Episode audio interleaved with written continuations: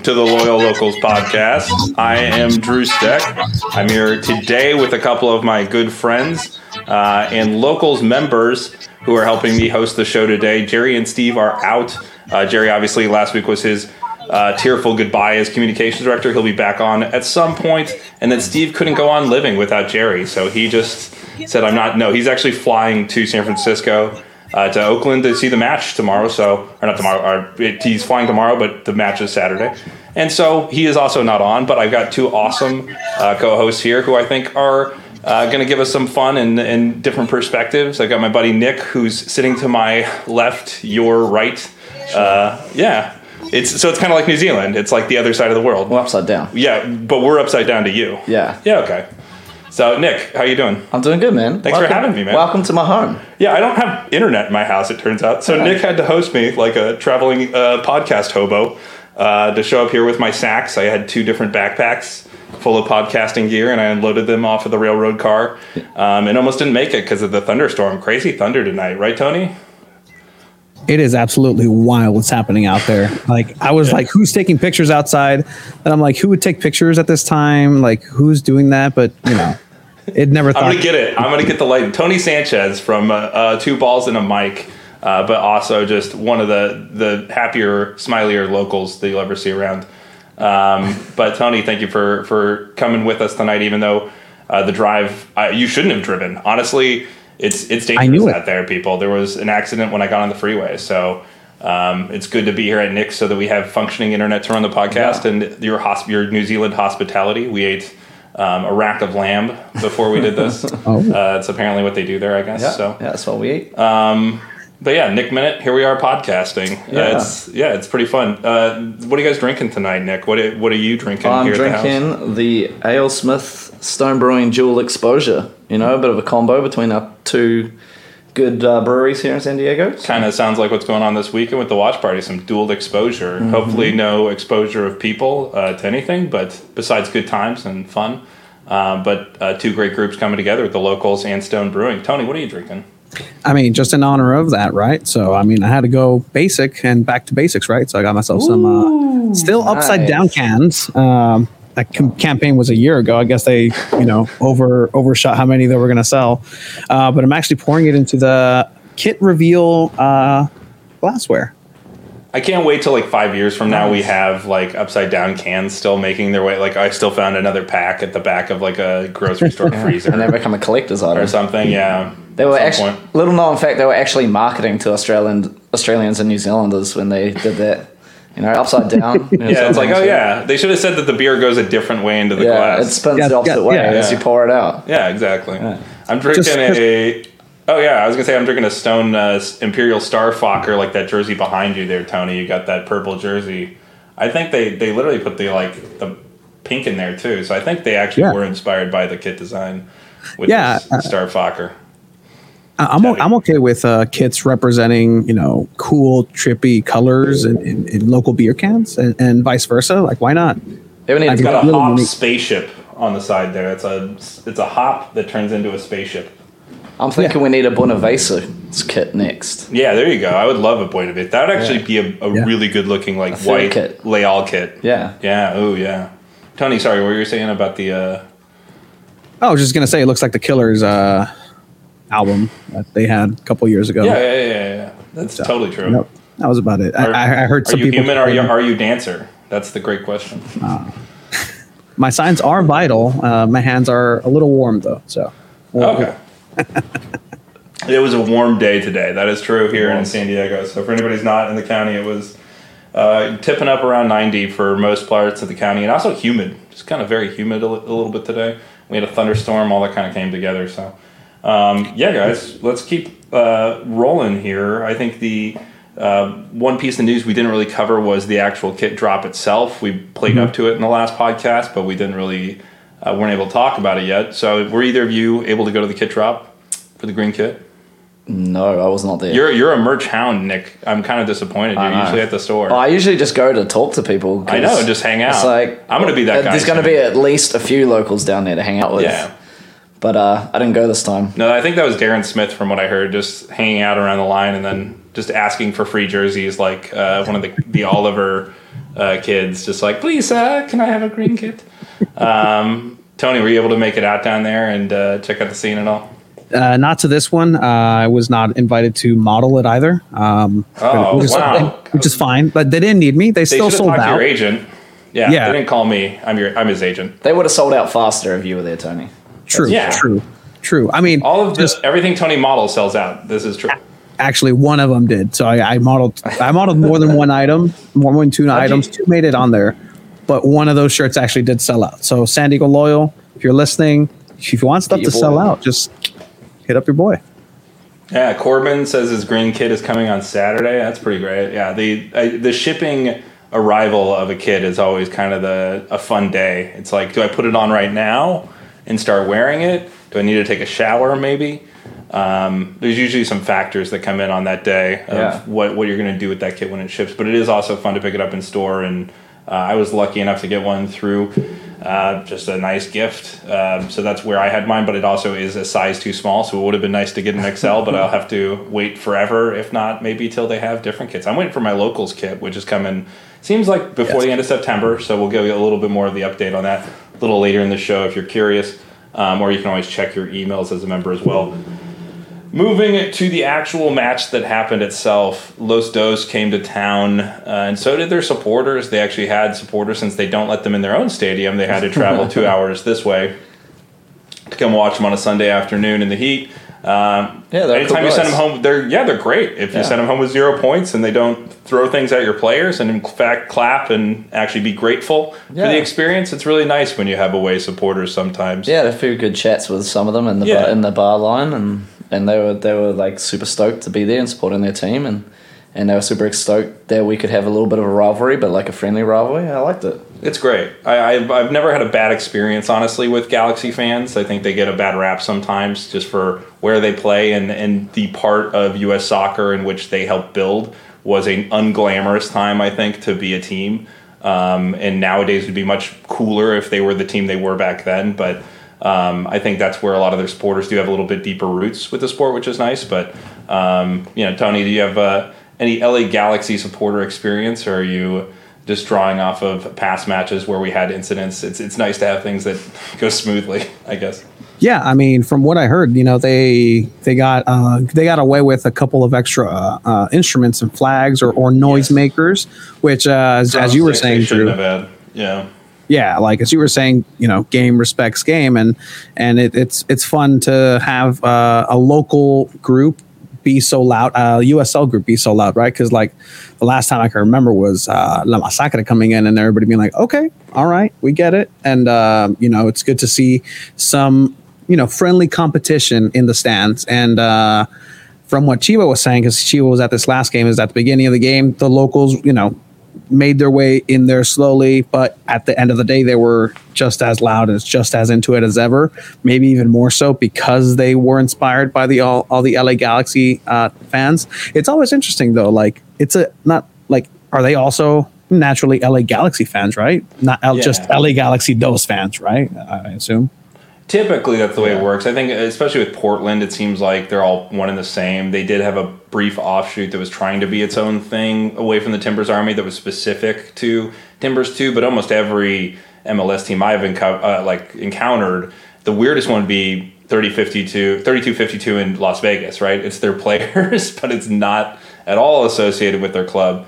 Uh, but anybody who's like got a two team, it, it does seem like they mostly just are a, a column vertical supporters, right? They're uh, supporting the club up and down. If they have a female team, you know, whatever it is, it seems like they kind of support all those different aspects. Yeah, it would be Um, like us going to watch a Loyal Select match. Exactly, that's the same idea. Loyal Select would be where we feel like that falls under the guise of at least the locals supporting San Diego Loyal Soccer Club, any one of its arms or entities, um, and therein, and and so that's. I think where they were coming from, and a lot of them from are like La Masacre are from San Diego. Hmm. So you do have a lot of LA Galaxy fans who that was their primary MLS club for a number of years, and because of that, Los Dos is probably their entry to USL, and they have a very different take on the league. But it was nice to see them support it like it was MLS, Yeah. right? And they didn't really care about oh this is this or this. It did feel more like they just love the sport and they're here to build the culture, and they're really appreciative of what Landon's trying to do here in San Diego, especially giving them a nice clap off even though we are trying to do our San Diego uh, "We Are" chant, and they were just like, "Oh yeah, we're just gonna do a chant over here," and we're like. Hey guys, we're doing a thing.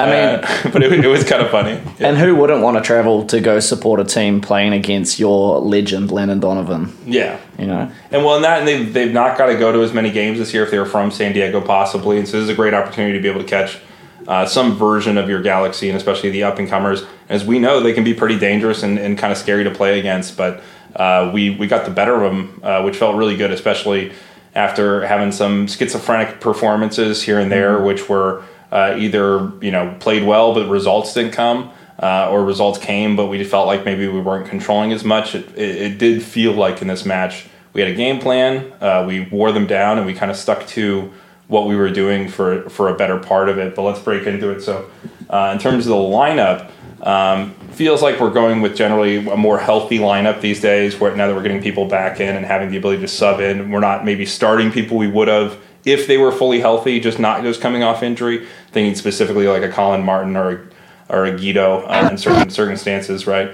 But um, yeah, I, I think overall the lineup felt strong. What do you guys feel like? Was there anybody who was out of place or jumped out to you as like, oh, why is this guy starting? I know my first initial thought of seeing the lineup was, wow, that's really attacking, and and that Yeah. got me really excited for the game to see like the amount of attacking threat that was in the lineup. I felt confident that we were going to see a lot of goals. Yeah, it's it's felt like they were very defensive mid or more controlling mid heavy in a lot of previous lineups coming into other matches up until this match specifically. It didn't feel like they really went for it. Except for against Los Dos for whatever reason, maybe it's Landon's inside knowledge with the with the entire organization, where he can maybe text somebody over there and be like, "So what's their game plan?" and like find out. But they do run a different either keeper or a different defensive setup whenever they're playing Los Dos. They always kind of switch it up or have Yeah. some very specific changes.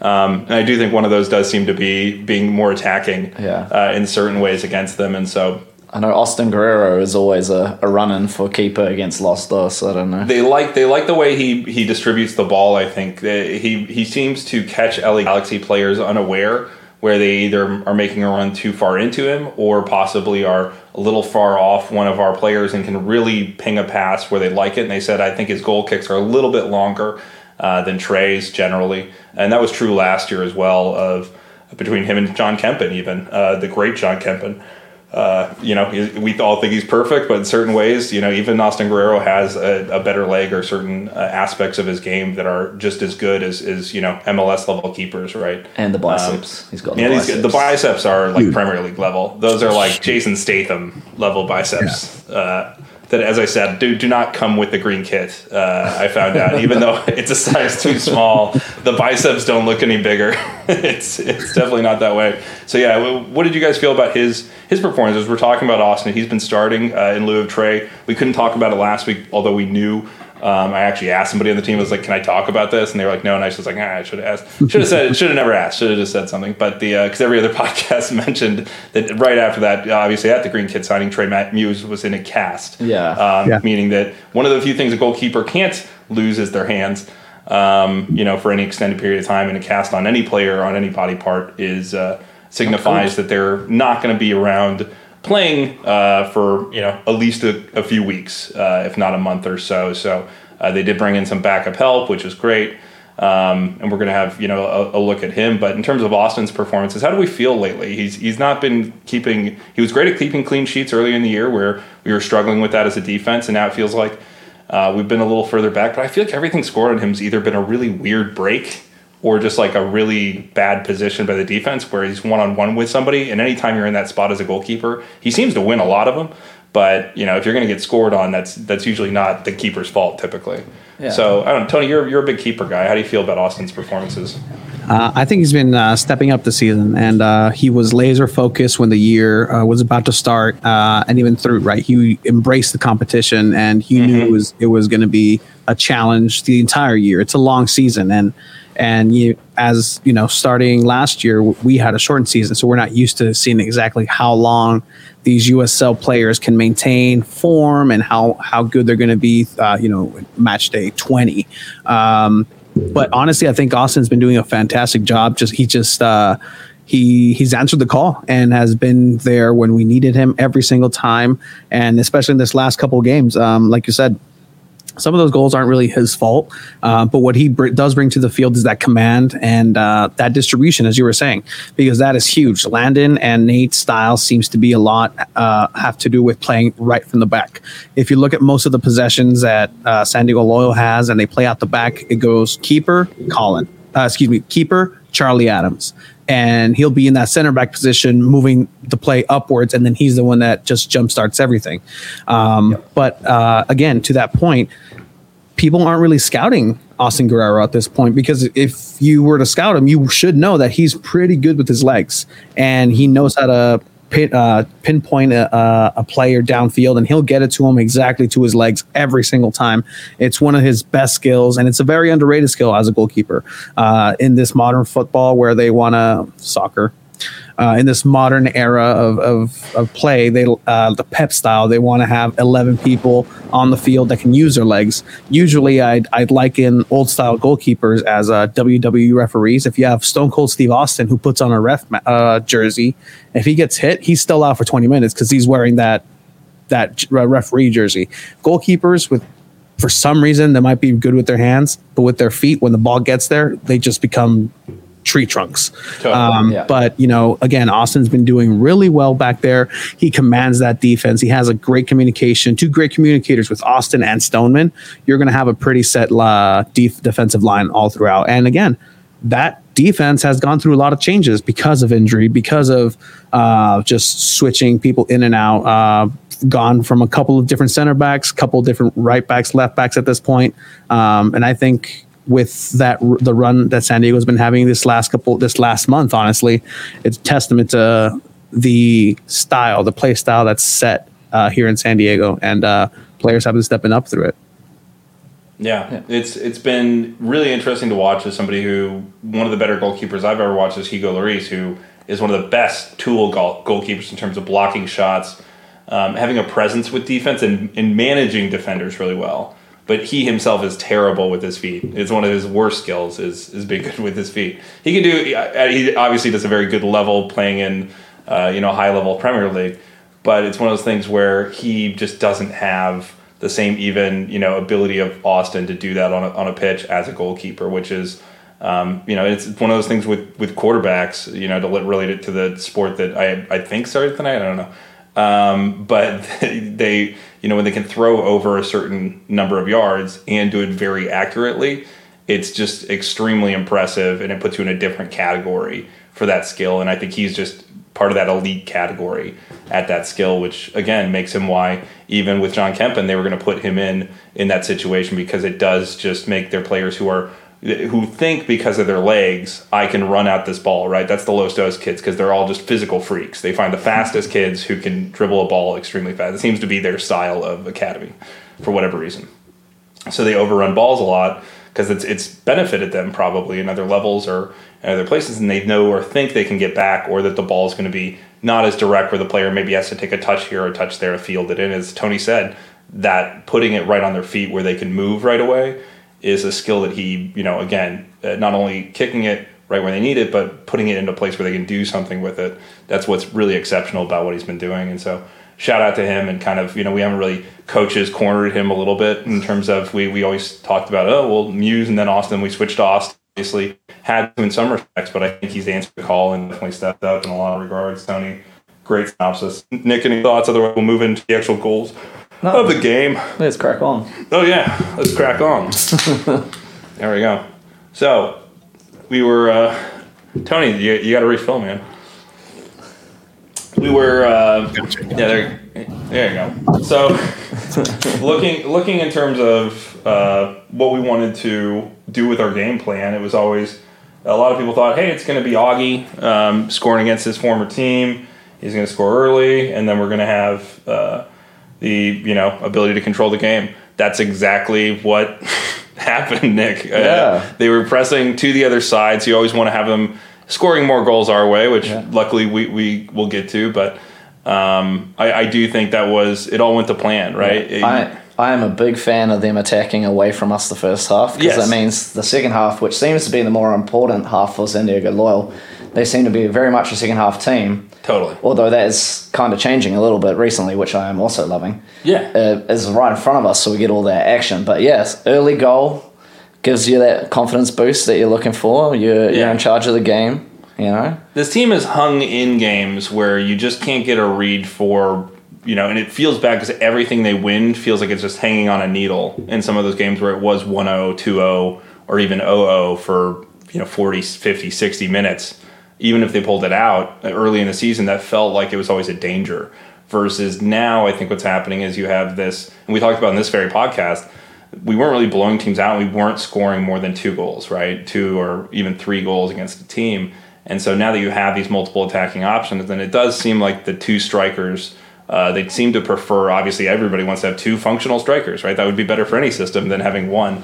Um, but their system really does, by having somebody like Augie and just having Corey have that space where he doesn't have to score directly but can create, makes him much more dangerous in any of these. And I'd say Tumi is another player by which uh, it also has obviously enhanced his goal total as well as made him, you know, more of a, a direct on goal threat.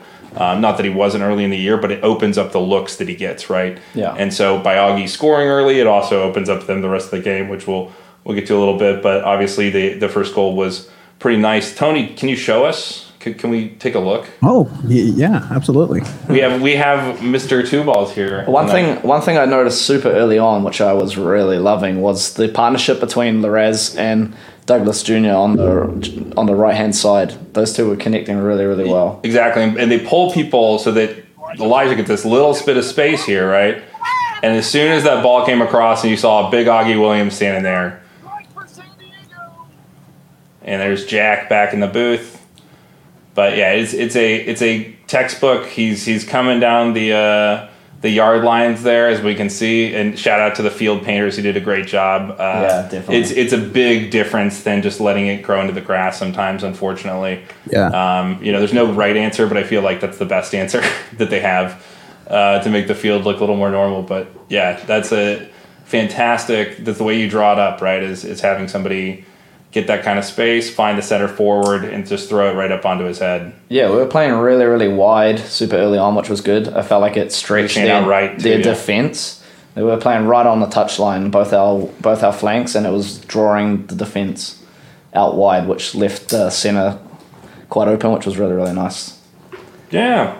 And you you end up kind of collecting yellow cards for the opposition through this in terms of what's going on, um, you know, after this goal and, and, and accruing more, as Nick said, um, you know, kind of patience in knowing we were accomplishing what we wanted to. And it felt like everybody was really on the same vibe, which Yeah. other games has not felt like the case. It felt like, again, we had a plan. We all thought the plan, we all knew the plan. Even, you know, I think the other team knew the plan and it still happened.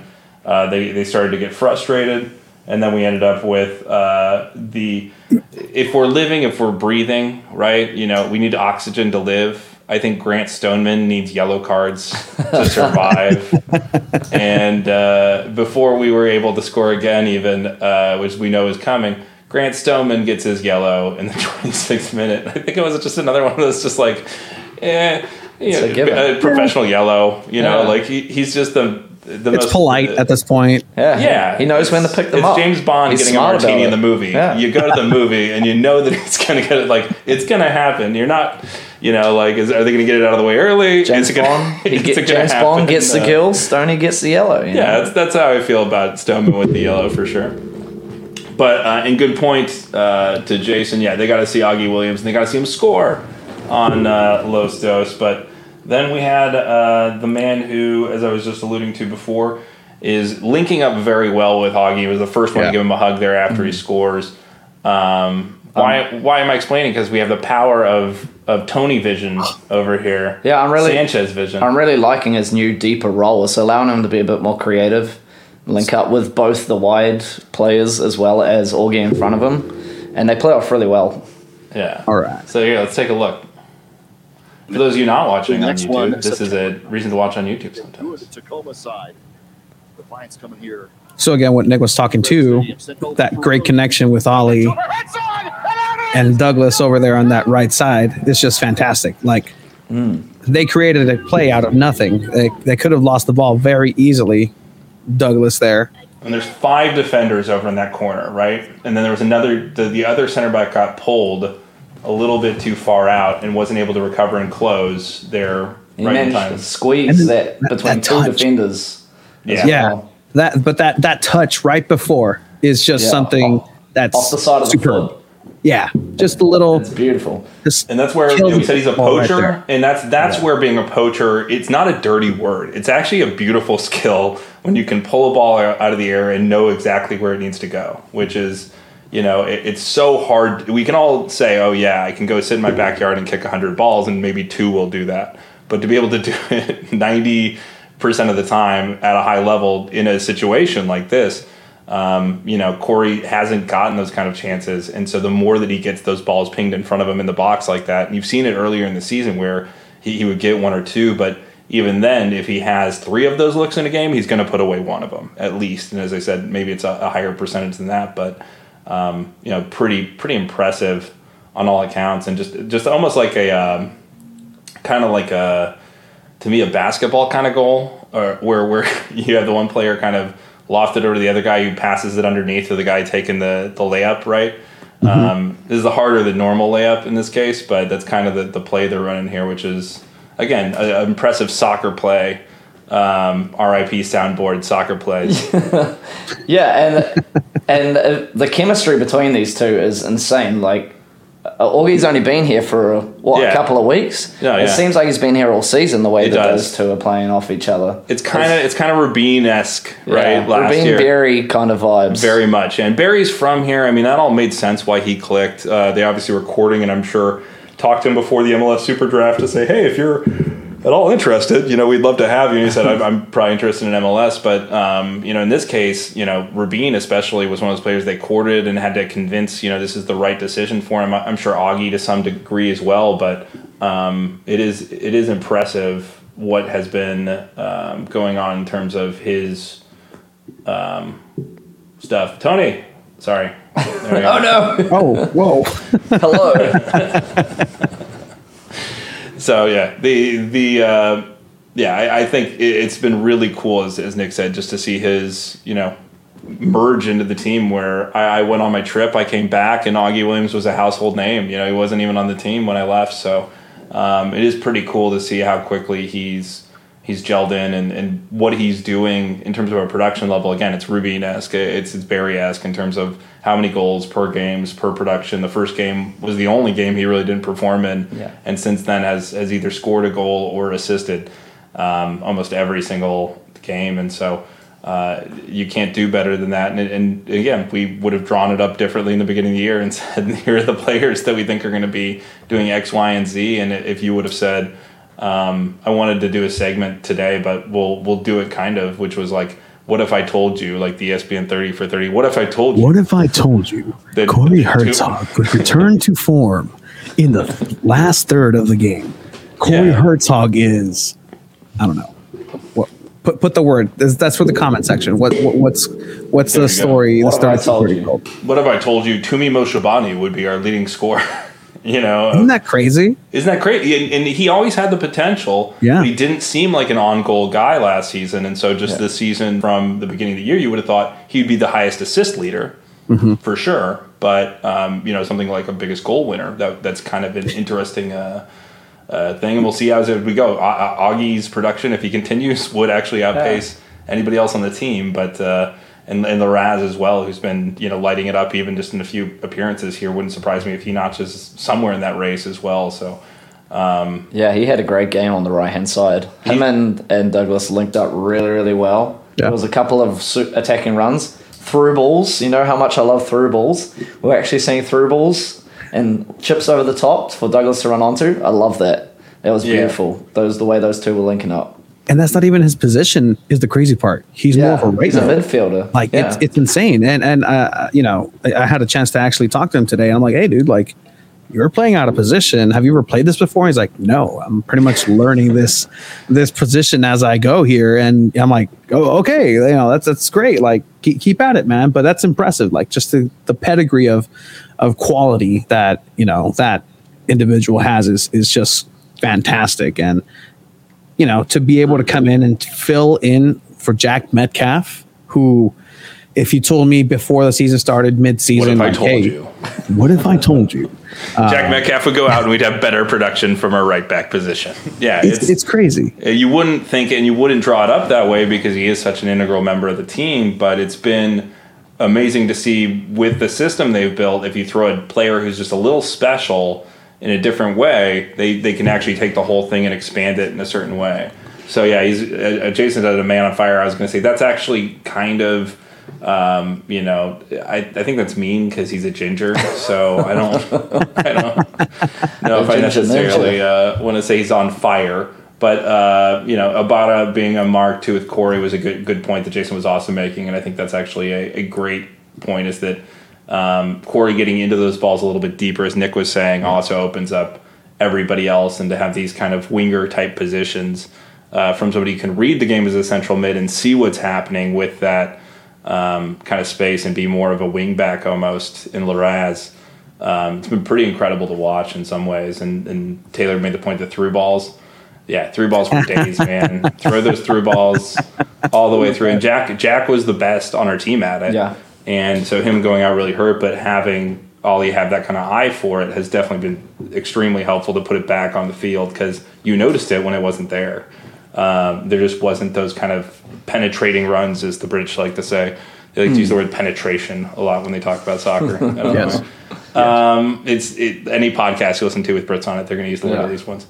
I love the shout from Andrews. Yeah, So- Andrew, Andrews is great here. He did a what if I what if I told you Grant Stoneman would get a yellow card every single game and somehow manage to avoid suspension on accumulation. I- maybe there's somebody named Stoneman working in the league Yeah. office. I don't know. The league who just likes doesn't file Yeah.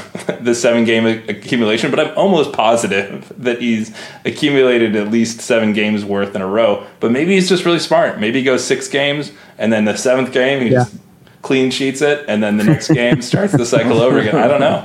But he's got a little calendar in like old school movies. Well, he from the didn't get a yellow. He 80s. didn't get a yellow uh, in Sacramento. Yeah. Where he, cir- he circles the days he has a yellow card, so he's just like, okay. Looks at his calendar. Not, Not today, today, Grant. Grant. Not, Not today.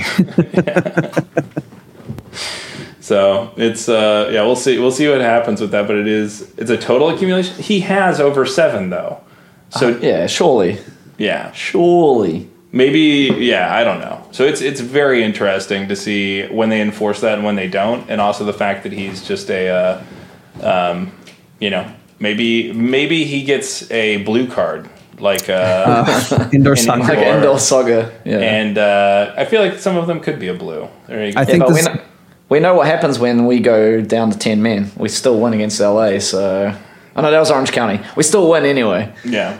I think Taylor, said, how. Taylor Uh, said what I think is right. I think he used his injury when he was injured for a little bit there. I think that Yeah. was the coverage for the suspension Yeah. as well. uh, I, I think this is how they say it down in uh, New Zealand. A quick googly do. Yeah, uh, yeah, led me yeah, to seen it. show that Grant Stoneman Sweet. actually has six yellow cards in 2021. Oh, only So- six. How is that possible? He's I don't know. six games. I, that, that's that's what I'm saying. But you know And what? what We'll take it. James Bond movie does he not drink martinis? you know, it feels like that's the deal. So yeah, well, we we Let's get move going to halftime. Yeah. We're feeling yeah, we're feeling pretty good about ourselves. Two nothing. We're like, okay, we got this game, but two, two nothing's always dangerous. You don't know. Are you going to be you know sitting there and not getting uh, what you want to get in terms of a goal before they get their next one? And that's that's what ended up happening. Um, we have them in the 63rd minute. Uh, Kai Kori- Koreniuk. Koreniuk? What? Yeah. what? What are you saying? Look up his name. It's spelled K O R uh, E N N I Was it K. like a Czech name or something? Yeah, kind of. Like my uh, my Anglo-Saxon voice can't really figure it out for whatever reason, but Kai is his first name. Um, playing a little bit like uh, a certain German Kai, um, Hmm. smashing that ball home, but uh, it was no bueno for San Diego Loyal because that's where you're starting to creep a little bit of doubt, right? In terms of like, oh no, Here we go that- again. Because that's the What- thing. We've seen San Diego Yeah. Loyal, unfortunately, lose almost in every possible way already. In the sense that San Diego Loyal's gone up early in the game and managed to lose. San Diego Loyal's uh, gone down early in the game, managed to come back and lose. San Diego Loyal's been ahead and managed to tie, which seems like a loss at some point. So, you know, at, at this point, anything is possible in the realm of Loyal. Just you just never know what's going to happen. That's that's what's so important about having to play the full 90. And I think now, finally, with the squad and the rotation that uh, is in the squad and the team right now, they can run that full 90 and they don't have to, you know, kind of make substitutions be like, oh man, is this really going to cost us here at the end? Are we really going to put this guy in there? Because there's plenty of depth uh, to go on other, either side of the ball, honestly.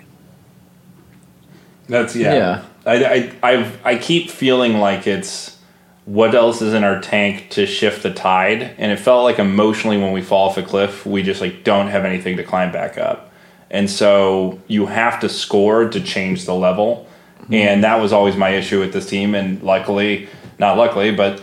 They made shift sweet changes. Uh, sh- I was going to say sweeping, and then I said sweet, but they were sweet because they resulted in, in goodness.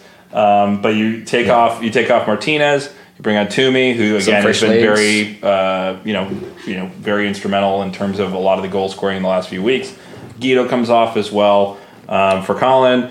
Collin is a great manager of the game who's also going to be able to maybe slow the pace down and kind of get you re-racked in a good position. And so I felt like those were both good changes. Again, we started very offensively. We were saying, okay, we need to not only think that, we have to think for the next 30 minutes. the Probably subs you were going to make anyway, but to say, okay, I'm already fired up, let's go. The second they score, let's go and make these subs. And then right, you know, right after that, Tony, we had a some production from my man. I like how Tony like has to shuffle every time. I'm like, Tony, I need a video clip. Yeah, well, I, when Cor- uh, when Collin came on, there was definitely a noticeable difference in the midfield. He was carrying the ball a lot more. Yes, he dribbles really, Yeah. really well. You know, he's, he's, he has that box to box a little more um, guy who's going to try and get that ball from one box to another a little bit. So you get the knockdown from Tumi, Augie to Tumi to Hertzy. Oh, that was a beautiful goal right in front of the locals. I know I went crazy. I was high fiving Yeah. people all around me. You had a great react. They got a video of you. Yeah, and then shout out just to Ryan. Yeah, shout shout out Ryan. Thanks, Ryan. Ryan, who never films my reactions, but mine. I look. I'm probably sweaty and I look terrible. But I did the reenaction almost of the guy in the. Uh, there, there is that. Thank you, Tony. The um, the guy from the. Um, I think he's a basketball coach. I forget what his name is, but where he's like, yeah, yeah, yeah. That's pretty much what I did because I was just yeah, I was like pseudo capoing. I was just kind of going nuts in the middle there with Craig and. Uh, yeah, and then I think I like somehow ran over and hugged Brandon uh, Rodriguez. shout out! But yeah, it was it was just like, and both of us were like sweating in our green kits. We're like, ah! But it was it came at the right time. It was right after Yeah. that goal came. We're all hot. It's the second half. We've been there for an hour or two, and at that point, we're just you know really trying to will. Um, you know, three one feels so much more comfortable than even 2-0 to know that you got that and you only have so many minutes left. How killer is the three o'clock games with that sun bearing down? It it's bad, dude. Like I feel bad for the players. Like the amount of cramp is Yeah. probably like I feel like we're probably going to have some injuries. With and I, and I would say having a stadium with a little roof, like that always helps, right? If we ever had a stadium with a little roof, that's what helps these kind of kickoff times. But I'm sure the supporter section would be the one that's in the sun, regardless. so looking straight down that sun. yeah. However, wherever the sun is, they're going to make sure that Hey, there the am. cheapest seats. Too. There you go. There's high fiving people. Yeah. It was really nice to. I took Here's a I took a, a, day, a game off capoing because I wanted to to uh, see the game for once because usually I, I miss all the goals and I have to go home and watch what I missed Yeah. at home. But it was really nice to take a, a game off and and uh, watch the game from up front. And Yeah, it's a great spot. It's where I usually like to be, Nick. So Nick Yeah. and I kind of like swapped swapped places a little bit for the game, but it was uh, it was yeah, it was it, it, it is a fun place to be Yeah. because you can be a little bit close to go. So anybody's like, can I come sit up up front? Is there like a hierarchy? No, If there's space, Get you can, you it. can come into the space. Like nobody's gonna push you around. Like obviously, people's personal stuff with COVID, you always want to like ask if you see two people are obviously trying to be in a, a space by themselves. Yeah. Usually higher up the the uh, section, Yeah. uh, it's there. But the whole point of standing room only is that you can choose. And general admission is you can choose where you want to sit, and you can actually move around during the match. Get on if that rail, put your maybe foot if up we on didn't do good in the in the top, you know. top part of the section. Maybe you want to come down to the bottom. Yeah. So, um, you know, that is that is what, what it's about. I want to shout out those kids, those guys that are that were next to me. Man, those guys bring the energy every single Yeah. time. And every single time I, I see them, there's always like one more in their group. I feel like they're Yeah, just they're like growing. multiplying. They're I love lemmings. it. Yeah. Those guys are great. It's good. They bring no. the energy, and, and, they're the they're the future, man. Yeah. It's, uh, anybody who's younger than us and out there doing it, um, I'm always super supportive of in any way. Older people get out. No, I'm just kidding. I was just saying it's you really want to grow the youth. You really want to make sure the kids keep coming back because. Uh, that's what's going to keep the section going, uh, going and growing, as, as Nick was saying. It's, it, it does grow so much faster at that age and a lot easier to get your friends to come with peer pressure. yeah, shout out Uh, to Jason and, and his girls. They were they were down the front. They were going Yeah. hard. Yo, yeah, and Jason Jason does a great job, you know, all the time. But it was it was awesome to see this the menagerie of people who we had. As Nick said, it's it's not easy to hang in there on a Sunday and to be up front and to Oh, be man, jumping around hot. and bringing the energy. Um, it was my first, you know, like real screamy game back, and it was like, uh, man, the voice was like gone ten minutes in, and I was like, man, I really should have brought those waters in for my car that I left in my car. But uh, yeah, uh, news alert for any locals listening: you can bring water into Torero. You can bring two water bottles. They can actually be pretty large water bottles carried in to the game. So if you didn't know that, especially for those 3 p.m. Sunday kickoffs, Yeah. um, afternoon kickoffs, you're going to want to try and probably bring some water. And even if you like to drink a couple beers or lemonades, which was my Yeah. choice of uh, refreshment, Tony. Uh, I know you love the lemonade stand, but that's where I went at Man. halftime Bro. uh, Just Bro, fantastic. to just every single game before we start, I go get a lemonade. Right. Like it, it's it's Good it's a call. perfect drink. It's the perfect yeah, the drink. pink guava's great. The, Yeah. the regular is great. I missed the raspberry. They don't have the raspberry. Yeah, now. that was the best one. So I hope they bring the raspberry back. Shout out Lemonade Stand. You're welcome in the parking lot whenever those we guys. have again. Those guys Um, are killer. I'll, I'll hit up the big squeeze for you. yeah, yeah, Tony, Tony's got him saved on his phone. big squeeze. Yeah, maybe someday we can do a locals big squeeze crossover. If they want to sponsor this podcast, go ahead, big squeeze. Um, we're taking sponsors. Um, yeah, but it's it, it is really one of those things where it actually helps your voice too. The 100%. lemon, the lemon, a little bit helps a little Loosens bit. up the sugar. vocal cords. Maybe it doesn't do anything. It's probably counter, you know, helpful. Uh, but kind of speaking of being counter helpful, Collin Martin got a yellow card, but it was kind of funny uh, Oh, what he got it for.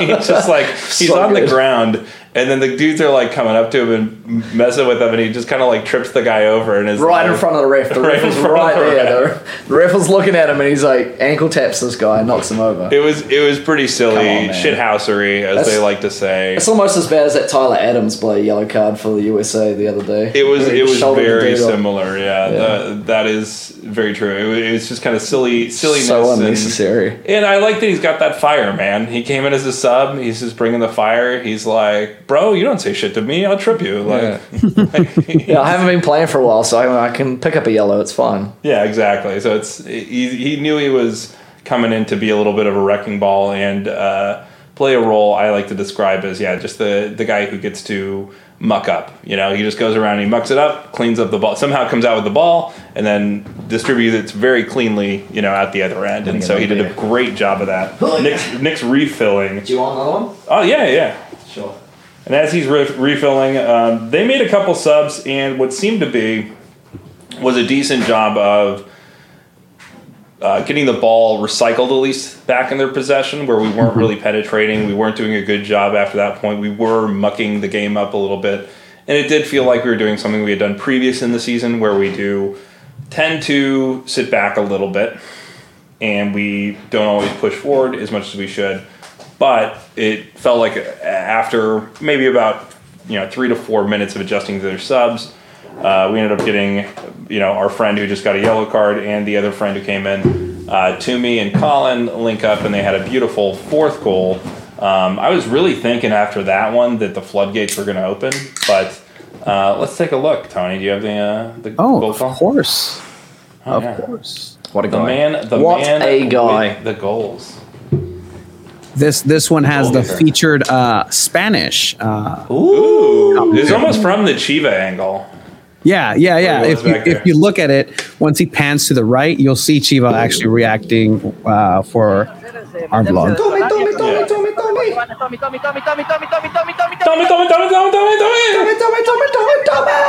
No, I love no, this guy so much. No offense, Jack. It's a way better call. Yeah. the passion. The passion. ¡Qué facilito, hombre! Yeah, it's a great call. And I love the little dance from the boys at the end. Yeah. You can tell they're enjoying. uh, You can tell they're enjoying the game when they're when they're celebrating like that. so, so do you know what he says? Do you guys know what he says? I'm not. I couldn't No, hear I- clearly because do I was talking speak over it Here very you disrespectfully. Here, here. El refrigerador, no abres, te echas tu cerveza y marcas el gol. Tommy. He pretty much said, "You go through the kitchen, you go through to the fridge, you open the fridge, you get yourself get your a beer, and then you yeah. just slot it to the left." It's so good. That is brilliant. ¡Caray! San Diego lo That's what I thought he was saying. Oh was man, that is so good. you, oh my god. Just the cadence of the call. It's such a good call, man. I love the way he says to me as well. Tommy, Tommy, Tommy, Tommy, Tommy. Well, to be fair, um, a little bit earlier in the in the year, um, they did call him Robinson for most of the Collin game. Robinson. Yeah, well, that is his name. It is his middle name. Yeah. But in the, for the first couple games, I was like, "Who is Robinson? Like, Yeah, when did me we too. sign this player? Like, Yeah. like I, I didn't. I was not. I thought I was aware, and and these are getting handwritten notes from the club themselves. Who is this guy? And Who is Collin turns out it was it Robinson? was Tommy, Tommy, Tommy, Tommy, Tommy, Tommy, Tommy, Um, shout out to Taylor. My wife is actually in Iowa, which is why I'm allowed to have Drew over because she's not here, so we can be loud and. So usually he's not allowed in there. I like it. Yeah. Yeah, it's well, I'm not allowed in the house. I attract fleas, and um, I'm generally it's like a straight I Do what I want, man. Like like bum. Certain people take bum in. Certain people are like, you know what? Yeah, I bet in even bum. If bum come to your house, you have to let him in. I kind of feel like that's that's the rule. She is aware that Drew is here, Yes, she and I approved. got, I got the okay. Yeah, we're good. After Yeah. the pod started, Yeah. but it's all good. It's fine. Our Well, wives, our wives know each other and talk, Yeah, and talk we're, to go- each we're other. going to come over for dinner soon. Yeah. as well. yeah, So I that's tidied the house. This is really important for the podcast. Yeah, I tidied the house so it looks good. It does look really good. It actually, unfortunately, it's on a camera. You He's like, if you're the having house. Drew over, you got to tidy the house, and I was But- like, okay, I'll tidy the house. it looks great. Capri, very approved. Nick's mom, if she's watching from New Zealand, Hi, mom. looks great. Um, but yeah, it's it's just midday over there, right? It's just uh, Um, it's just the morning. It's minus just, five hours. or minus five hours. Yeah, yeah, Yeah. It is currently 4:58 p.m. Apparently. There you go. Boom. Boom. Happy hour. Great time to, Yeah. to start. Yeah, there you go. Hi, Matt. It's if you're key watching demo, as well. actually. My Um, best mate, Matt Basker, he might be watching. Matt Basco down at the dairy. Down there, he's chilling at the dairy. Oh, we didn't bring his scooter. Just don't leave your scooter at the Take At the dairy. But thanks, Taylor. Yeah, no, uh, we're we're keeping it kosher here on the uh, Loyal Local podcast. The it seemed to be that one of the things that um, our club has done too as well loves these shift uh, substitutions uh, in games, and so that's what came after this goal, which was like, hey, let's just shift in a bunch of dudes Yeah. and totally change shape. Which in any sport with any team, when you're doing well, unless you're so far past a, a statistical apex to which victory is assured, it seems like a bad move, right? It always just feels like you're going to let something up. And, and in this case, you're up by three goals. So maybe you're like, we're okay giving up a goal. I don't feel like any team coach is ever going to say that. And I don't think that's any coach's mentality, but it does seem to be the direct result. And so we made a triple substitution and we Yeah. give up we give up a, a second goal Straight again, away, or pretty much as well. pretty much bang bang, right? It felt like we subbed guys in. They were- hadn't- They were communicating. They didn't communicate, maybe, or They hadn't had time to settle into the game plan. Yeah. Yeah. And, and and it just pretty immediately was a goal for the Galaxy there. Um, goal scorers name. Oh yeah, it's Remy. Remy, Cabral. Remy, Yeah. Remy. Cabral. Yeah, he's he's a good player, and it's one of those things where again you get a player, you give him space, and guys aren't in the right, right where they need to be, and Yeah, he was pretty be what it is. open. Yeah, yeah, it's one of those kind of not necessarily cardinal sins, but you just don't do that, right? Like you don't, you know, make a substitution for a defender and a corner that you're defending, Yeah. type of thing. And uh, you know, that's just Wasn't one it- of those. Wasn't it a three person sub as well? Wasn't Yep. it like, yeah. That's that's a that's a lot to sub in all at once. and it ended up being the space, and you can see him, him just tracking back and not being able to catch up. Uh, uh, our player, uh, Canada's own Giancarlo Fascineri. With the hair, that guy has the freaking best hair. I love Oh yeah, that. it's wonderful. Bro, I wish I had that hair. That guy is a good looking man. Yeah, when I need a transplant, I'm going to him. Yeah. I'm sure Um, he'll, but- he'll oblige but- you. But yeah, like as you were saying, like even then, four to two, like I, I, you shouldn't be worried. But because you've seen Stranger Things this Yeah. season against Loyal, you just kind of perk up a little. and You're like, okay, here we go. All right, four two, no, no, nothing, nothing to. Nothing to get worried about, Yeah. right, guys? And um, you know, thankfully, it, it ended up being uh, that way for two. Um, but I mean, you know, I kind of think of those those type of things in in later um, later scenarios. Say if you need a goal differential because again, USL can't figure out who's first, second, third, or what their rule tiebreakers are anyway. So and how many yellow cards people rules- have and what the rules are. Taylor did a good job in the comments, by the way. Yeah, if you want to go back, Taylor. it's like five total cautions, fine eight cautions, and Yeah. So it's it is a really weird They- system that it seems like they don't even understand. Um, so it's like medieval times, pretty much. Their Uh, their there's a tiebreaker Magna Carta rules and don't even count. Yeah. like that. That- this is the tiebreaker rules, but we're not going off that. yeah. So I don't know what's going on there. I saw the Magna Carta when I was in uh, the British Museum. we Fun get it. fact. You went to Europe. We get it. did that affect you in New Zealand? Was there even a New Zealand at that time? No, No, it no didn't. way. There Hey, was, but there was there was Aboriginals, but yeah, there was uh, yeah, there New, was Z- New Zealand, um, it was like the Europeans dis- discovered New Zealand because obviously Maori was already there. The Maori were already there. Yeah, the Maori. The New Zealand, New Zealand was like discovered in the 1700s from, by the Europeans. Oh, okay. White. Yeah, white people found out about it. Yeah, yeah. The Maori saying. were already there. They were chilling there for a long time. Okay, so New Zealand was invented in the 1700s. Got it. Yeah, Yeah, yeah, But the, the, name, We were better- the, the name New Zealand yeah. was 1700s. They were like, we have an old Zealand and Yeah. we want a new one. Dutch So this expl- island will do Dutch explorer Abel Tasman. with these birds who can't fly. This is a great place Yeah. for this. He he turned up there and then the Maori rode out to greet him and then they did their like haka and he's like, I don't want to mess with these guys and so he left. and then Captain Cook came and he's like, you know what, fuck these guys and then the British came and Maybe he enjoyed the haka. Maybe Yeah. no, he, he was a terrible man. Uh, look it up. History is filled with explorers are mostly that's terrible the people. that's the Nick- Even Juan Nick- Cabrillo was pretty much a, a bad yeah, dude. the Nic Duffee Uh, summary of of, of New Zealand history. history. So there's Minnut. Nic Minnut. Nic Minnut. We're talking about colonialism. There you go. Love it. Yeah, we signed it. They're Brits. They uh, turned up. The whalers came, and they're like, "Oh, sweet, there's a lot of whales here." And then, and then there was like, Is it a is lot- it like an India situation where they try to make it to India, but I guess we're in the Indies. Oh, we're trying to make it to Wales, but there are No, know, it wasn't. It wasn't like that. There was a lot of whales. There were a lot of seals, and the Brits were like, "Sweet, we need that."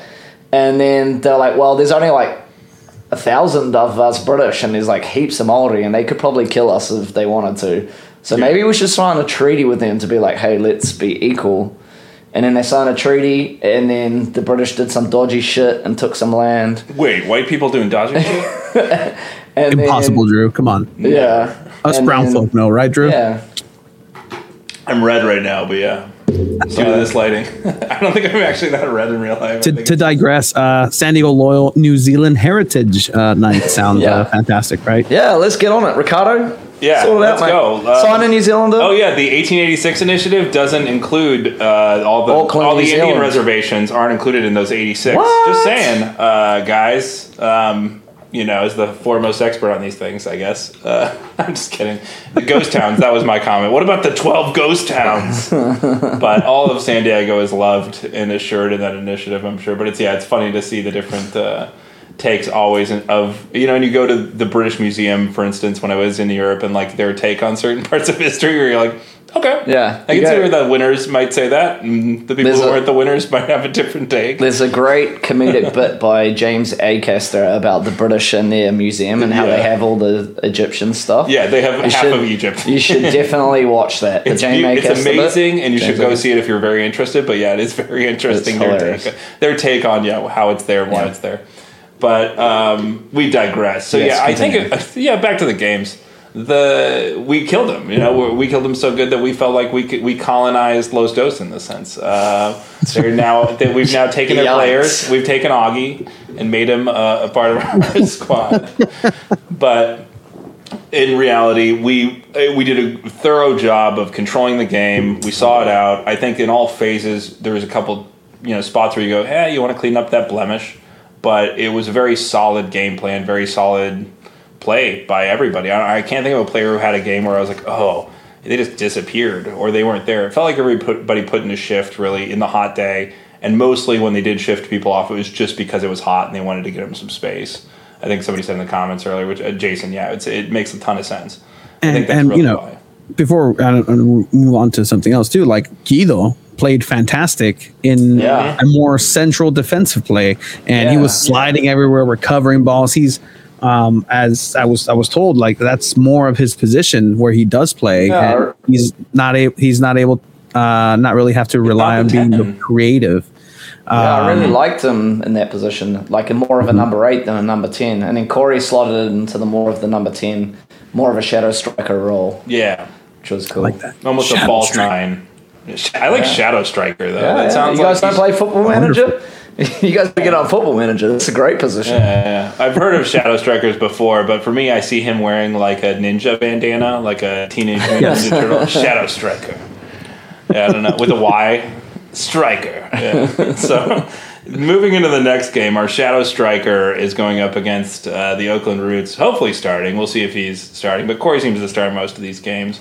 Is there anybody you would love to see start, or um, possibly as a sub who started this last game? Uh, As kind of a question for you guys, because overall, Oakland is um, a on the upswing. They're playing better than they did because they couldn't play worse um, than they did for the first few games of the season. Uh, they were they were kind of scumming the, the bottom of the table, and it seems like as they've settled their home situation and being able to actually host matches consistently on a decent field, um, which has been an issue, and it's always sad to see clubs go through this, especially in lower divisions of American soccer. It's something we all struggle with, even with our own clubs sometimes. You know, at our field with rugby and football and everything happening there it can it can never even a good situation can't be great. Um, so I, I always feel for that. It's not a, it's not in jest, but it does seem like they're doing better. It seems like they're doing more consistent. So they they're there, but I feel like this is one of those where you have to keep the momentum going if you want to keep that that playoff positioning and you want to be able to uh, shout out Fairweather uh, Pod who did a good job of breaking this down and talking about playoff positioning um, in terms of why we don't want to fall into the third or fourth spot. Yeah. When you look at the Western Conference, there's some killer teams. Yeah. El Paso being one of those, and we really don't want to face El Paso just the way they've been playing and playing in El Paso. Uh, it's hard to get to El Paso. There's a few other. I love El Paso as a city. My dad threw uh, for for the what used to be the Diablos is now the Chihuahuas um, in minor league baseball there, and so always had a soft spot for El Paso as a city, but. Um, they're playing really well, and it's a very tough place to play. So it's one of those cities where we would love to stay in that two position, uh, right behind Phoenix, and keep pushing there. So, uh, thoughts in terms of Oakland? Have you guys watched any Oakland this year, or do you have any thoughts on, um, you know, as again players you maybe want to see start that didn't start last game? Tony? So much in the same way that San Diego Loyals had a really good August, Oakland Roots out of nowhere has had a really good August, going back Yeah. all the way to August. Uh, excuse me, August. Uh, where are they? Where are they? August 11th, in a sense. You know, they tied against Sacramento. Then they went over at home. They won against LA Galaxy Los Dos. They tied against New Mexico, which, you know, it's kind of a barometer because we do face New Mexico a little bit later. So Yeah. um, they did win 3 1 against Las Vegas Lights on August 21st. Oakland Roots, the surprising one, right? 3 to 1 against Phoenix Rising. What? Like, just what? Uh, then they went over to yet again win 3 1 against Tacoma August 28th. They did lose against the Jeez. reigning, defending what I consider, you see, they, they won it, the Tampa Bay Rowdies. They, they lost against Tampa Bay. Tampa Bay 3-0. But other than that, they seem to be in really good form coming into this into this matchup, and they are not a team to scoff at. Um, No. in the beginning of the season, they just did not, you know, they had a lot of games in hand. They had a lot of uh, issues off the field and some on the field with, you know, their managers and whatnot. Um, and they played really well against San Diego Loyal in the one game that we played here at home. It was a game that, granted, it should have been a little bit more scoring for San Diego Loyal. It was 1 0. Um, there was a lot of opportunities, but even then, at that point, San Diego Loyal was a much different team. Much different in the sense that the squad that San Diego Loyal has now is much more attacking. We like and three or much four more- different starters. Yeah. yeah, much more lethal. Um, but I mean, it, it, it's it's a game that you know, unfortunately, San Diego can't afford to just take the foot off the gas. Where you kind of wish early in the season, had you won one of those first four games, had you won some of those uh, mid-season games that were a little that that didn't seem so important then, you kind of wish you kind of would have had some of those so you can give some players some rest, get some uh, uh, distance between you and, and second, third, fourth place. But you know, here we are. But I, I, I really think that it's a team that is going to be very dangerous. You still have uh, former San Diego Loyal player uh, Emrah Klimenta, who's really important in that squad. And even going back to the game where they played here in San Diego, uh, Klimenta was going back and forth with uh, Austin, just like, "Hey man, uh, at last that last uh, save you made, which is an amazing last minute Yeah, uh, save you had. That shot was from Emrah Klimenta. Yeah. Um, so they went a little bit back and forth from there. So it's not a bad team right now, and they're playing right uh, to win. If they can't make it into that fourth spot, fifth, third spot, everybody in the division, the Pacific Division, is going to want to play spoiler against San Diego Loyal. So there's no room to just relax, unfortunately. Yeah, we. Uh, they also have Morad, right? Yep. Yeah, Yeah, so Max it's, Morad. I'm ex- I'm excited to see those two guys because for me, if you're loyal one time, you're loyal forever, and that's my view on things. So I'm always night, excited. shout out. So I'm excited to see those guys. Uh, hopefully they don't have too good of a game. Um, that would be a narrative, wouldn't it? So Oh yeah, it's um, the, that field that they have, it, I feel like it dazzles the other teams. They don't know how. the spear. Yeah. The what? What is the Aquafresh? Is that the type of toothpaste where it has the stripes in it, where it's like Oh, the lime man. green and then the dark That green? field is amazing. It's Aquafresh field. But yeah, they they were a new team at the start of the season, and I feel like the, the their uh, slow start at the season was was basically them trying to get settled and figure out who they were as a team. But now they're firing on all cylinders, and they're, they're definitely not a team to take lightly. I, I think that we have to treat them with a bit of respect going into their home ground, and um, I know Landon and Nate will definitely have a game plan, and I have all faith in them. Uh, I feel like um, uh, the one partnership that I do want to see is uh, Douglas and Laraz on the right hand side. Those guys, uh, I, I'll rep those guys to the end of days. Those guys played really, really well last game. yeah, And, they've been lights in that. um, I'm a sucker for through balls, as everybody knows, and I want to see more through balls. So I'll, uh, I'm excited to see that. And yeah, um, I, I, think just- it's going to be a great game, and Yeah. it'll be cool. It'll be yeah, it'll be a really really cool game. Just want to show a preview of what the field looks like um, and has Yes, been looking like. Yeah. Yeah, This is why you tune in. It's why why you why you tune into the YouTube. what we're looking at is a fuzzy Oh creature my goodness, from uh, that is so a children's show, I believe. Oh, So- Gabba Yo Gabba Gabba. Gabba, yeah, I was That gonna is so freaking accurate. and it's the uh, the yeah the the light green, dark green guy with an orange face, and that's the loyal players running around right there. We hope it, we have a smile going on. Watching watching the Oakland field on broadcast is like playing FIFA, man. That It is. It's just such high contrast. It looks Your like eyes are not ready for the amount of contrast. It looks like a and again, screen. I feel so bad for the supporters because it's just like, what are you supposed to? You're powerless. Can you do you run a lot? Or do you run Four Seasons landscaping? What are you supposed to do yeah. in this situation as a supporter? There's only so much. You can't host a press conference. There's nothing you can do. The, the best bit, the best bit is like they had that like puzzle piece field at the start of the season, and it's like, hey guys, we're trying our best. We're like, this is just temporary till our new ki- new field comes. It's going to be amazing. And then a new field comes, and you're like, oh, you were waiting for this. this was it. This is the thing that you were waiting for. Yeah, it looks like the field looks like the Steve from Blue's Clues shirt.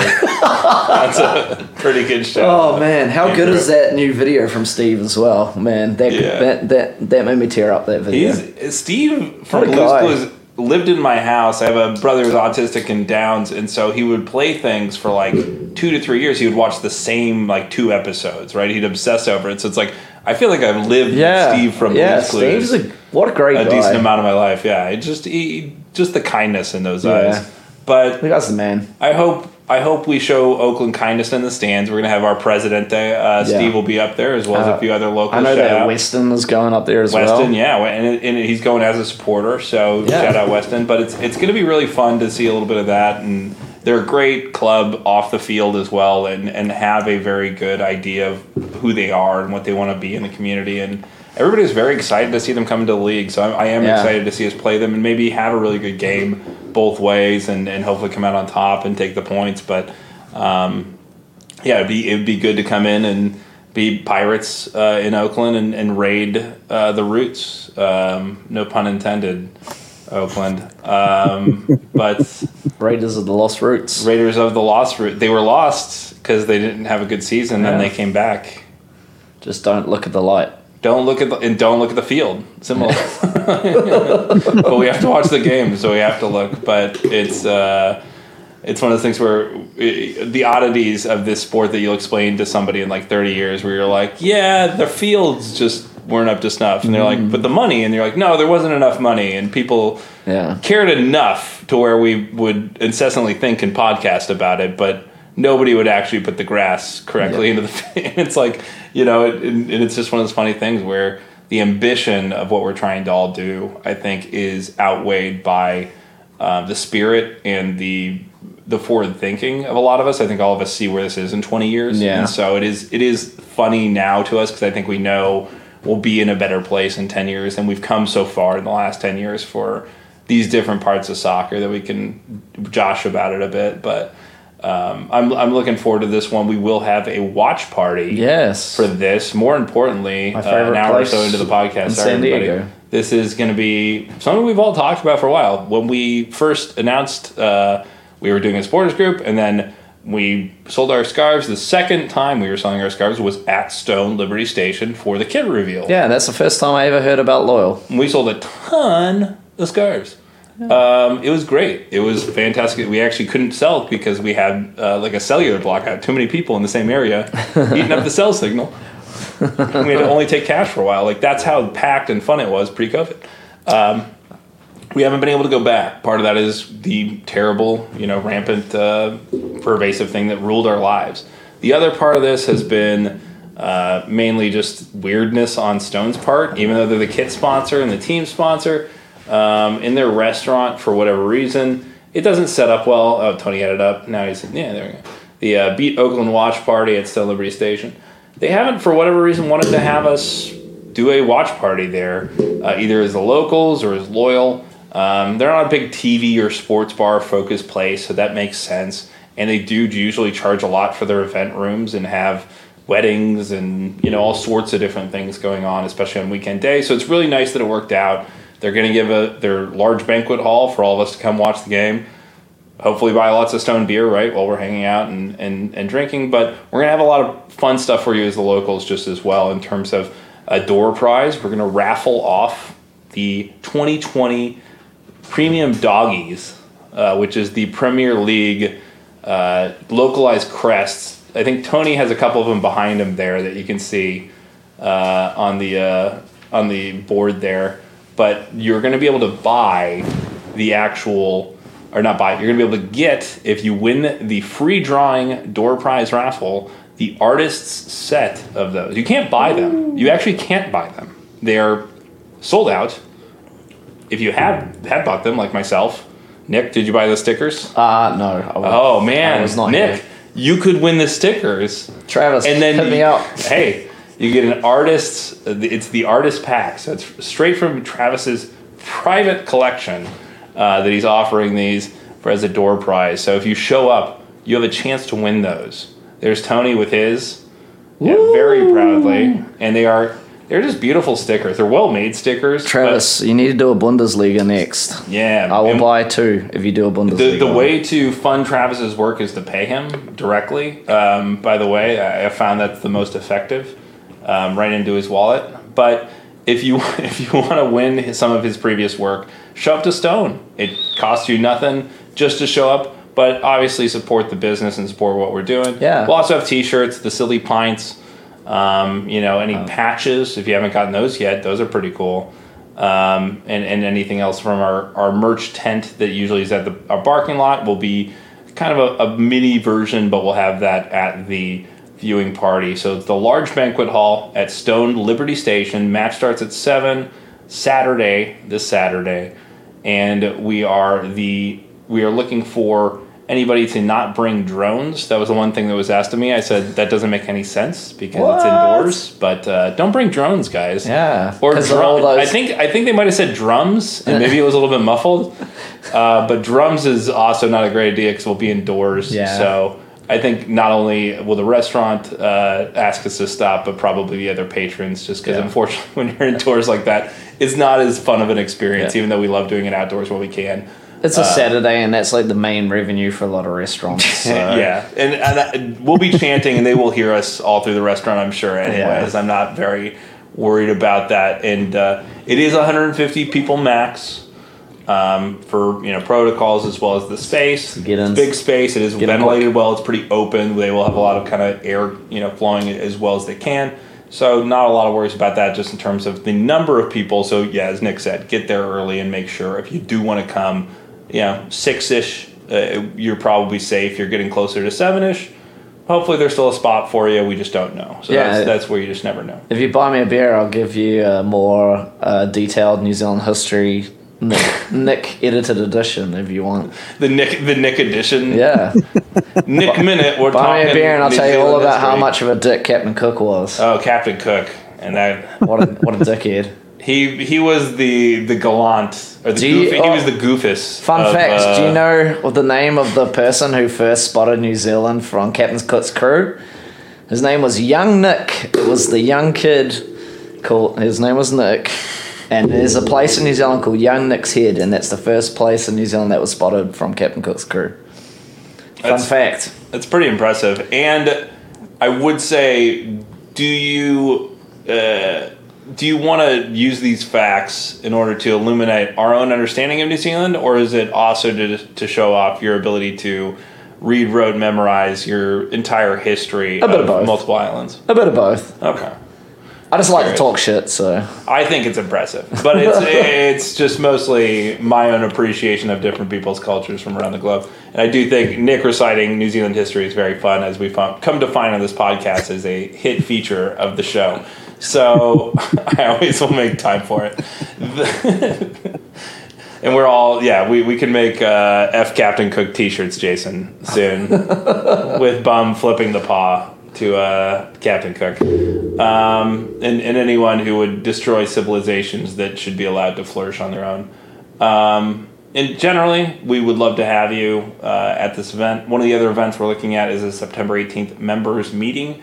Uh, one of those, it will be possibly online. Uh, we're looking at trying to do it outdoor at, at specifically Bay City is the one place we've talked about, just as people are listening to this.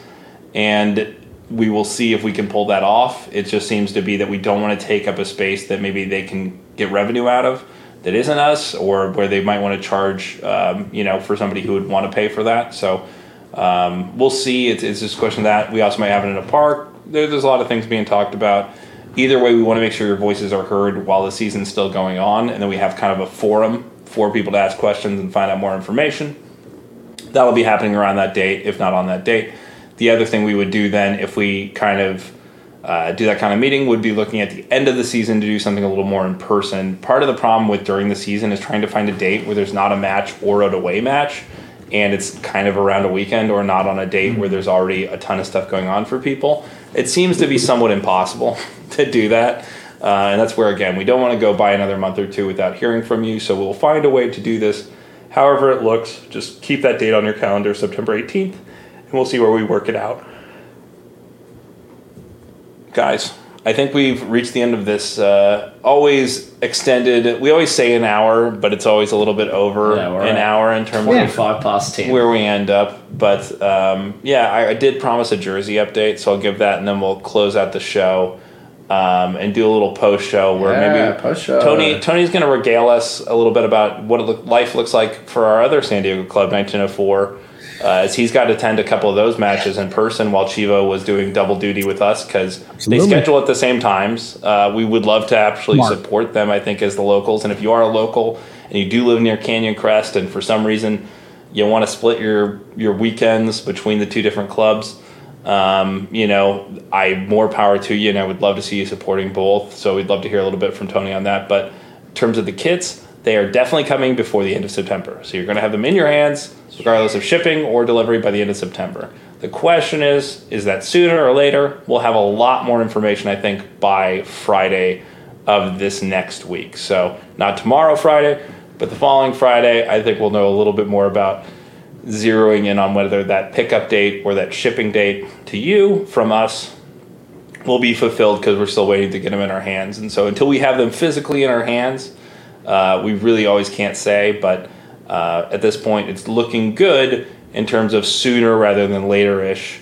Um, but again, it's going to be definitely before the end of September, which is a great thing. It's just a question of whether that's September 22nd or like September like 17th, which is like five days, but it feels really emotionally different, right? Yeah. Like the Sorry. 22nd versus the 17th is like the middle of the month. 22nd is like might as well Yeah. be the 30th. Sorry, right? Taylor, like- you're not getting your one.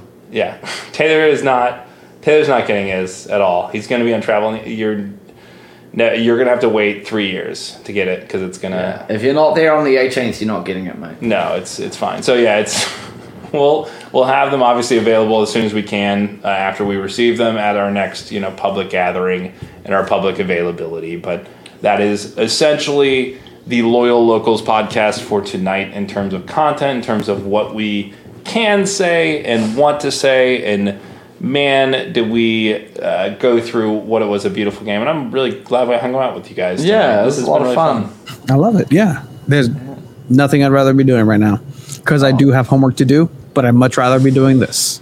Fair Yeah. enough. I understand that. I get Tony, that. I, I love it, man. Thank you for joining us, and thanks, Nick, for having me. Hey, you're welcome. Giving me internet to provide this, Yeah, this don't little worry. show. I've been charging you by the minute, so. Oh, oh, Nic Minnut, the bill, the bill Strikes again.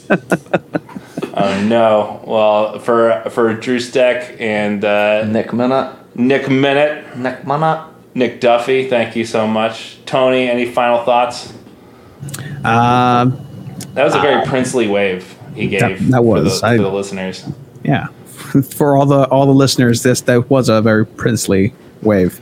Um, no, I mean, thank you for having me on. I, inside. I mean, it's uh, it's it's always fun. Uh, huge shoes to try to fill in, um, but you know, it's all good. Some sideshow Bob size shoes, um, but it's all good. I don't know how big. I don't know how big was, uh, feet actually are. He's got big feet. Little dude, big feet. huge, like monstrous, like Yeah. whoa, like, yeah. Big shoes, big socks. Yeah. But no, thank you for having me on, and uh, thanks for the people that have been listening and uh, sticking with us right now. Appreciate that. That was pretty fun.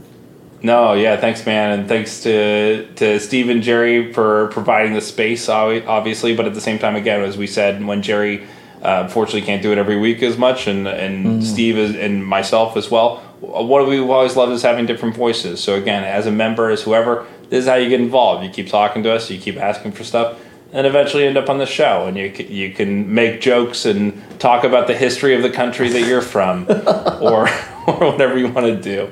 But thank you everybody for listening this far. Uh, we love you, and we will talk to you soon. We love you. We love you. We love you.